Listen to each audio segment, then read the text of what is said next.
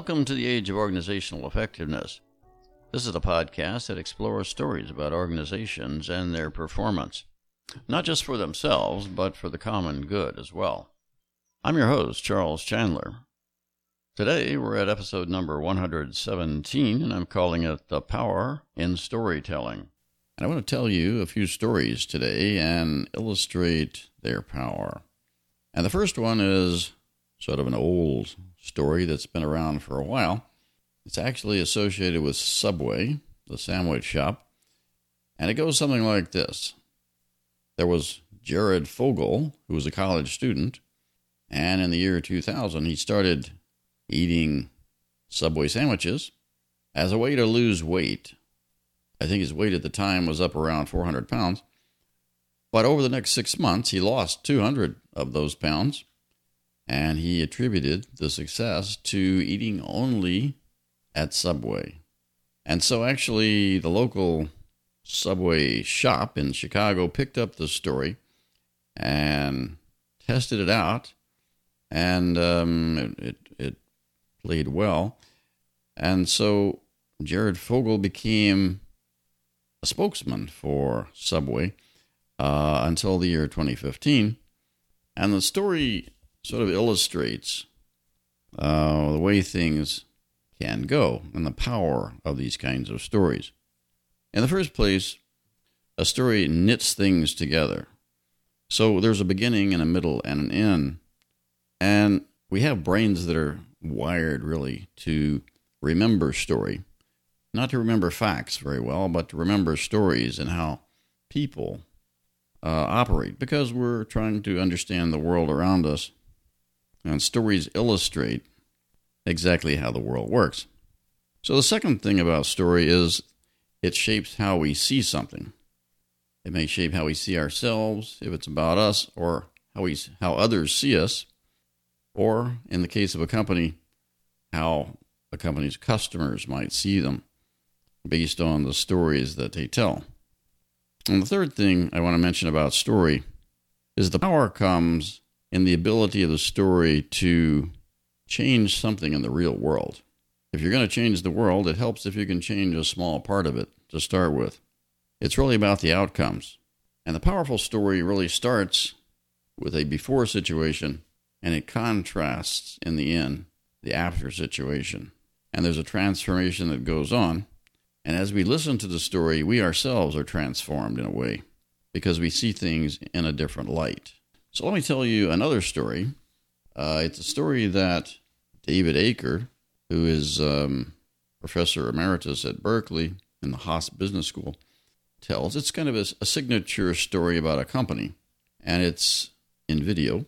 And as we watch the opening scene, there's a woman in a third world country, I believe it's Indonesia, who's attending to a tree and giving it water. And there's a a ribbon around the tree, and she seems to be very attentive with the tree and spends a lot of time with it.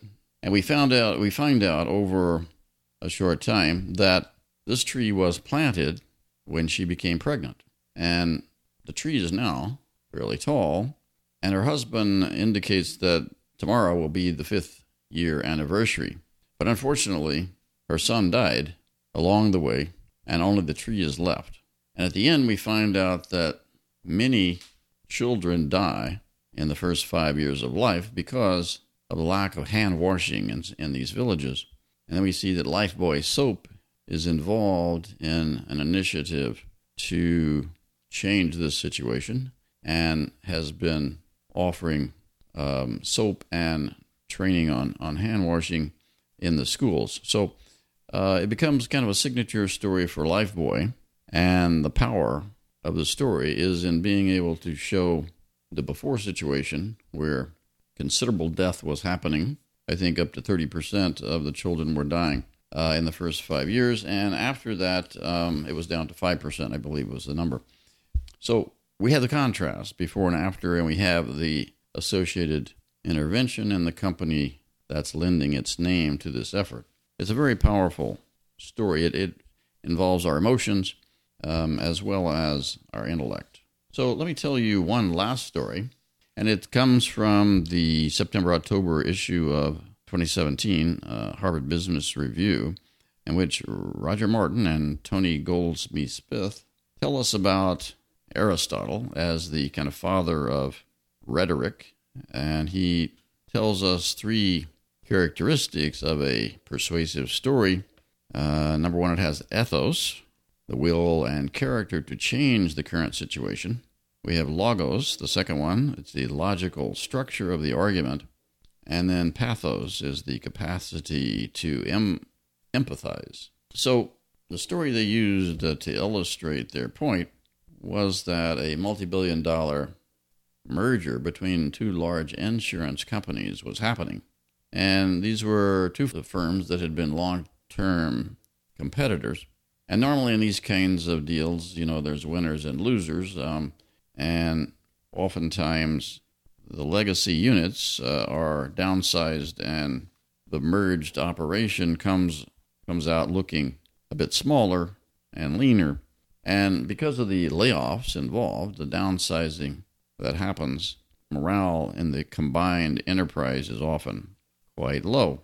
But in this story, they decided to use a different approach. And the metaphor they were using was that they would have a thriving city coming from the merger. And so instead of simply having town halls and meetings to give a one way message to the employees about how things were going to be, instead they allowed the units in the organization to brainstorm about how the new functions would look in this vibrant city that they were going to build together. And so within six months, there seemed to be quite a bit of success. Employee engagement scores rose from a dismal 48% to a spectacular 90%. And while the industry was shrinking, the company's business grew by 8% and its customer satisfaction scores rose from an average of 6 to 9, uh, where 10 was the highest. So this story illustrates another rhetorical tool, a strong metaphor captures the arc of the narrative and frames frames the discussion about where we're headed and how things will be in the end. And so it was much easier to get people on board and to get them excited.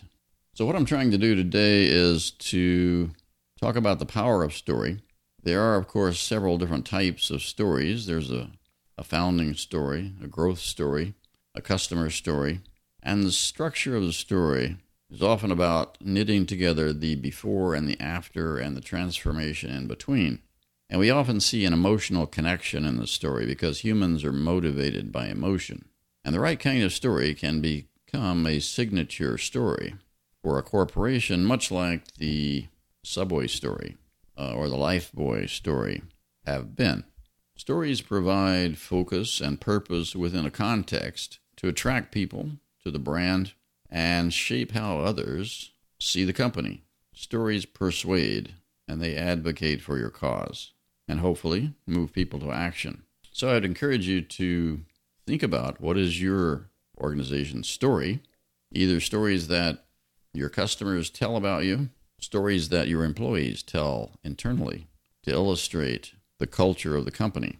Because stories can be so powerful, it's very useful to think about the ones that you want to propagate and the ones that you want to distribute for the future.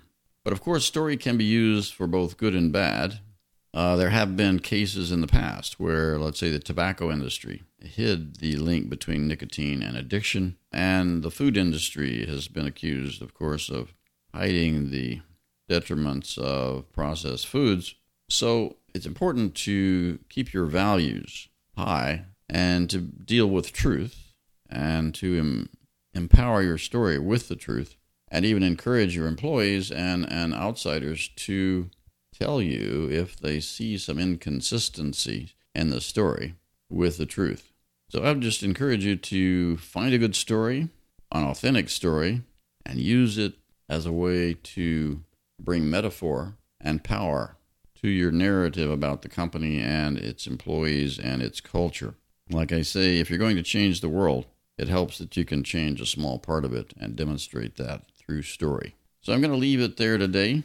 Uh, my book, Become Truly Great Serve the Common Good Through Management by Positive Organizational Effectiveness is still available on Amazon for less than $10 in the Kindle version. Go out there and download a copy and see what we've been talking about all these months in the podcast. So thanks for joining us today. So long for now.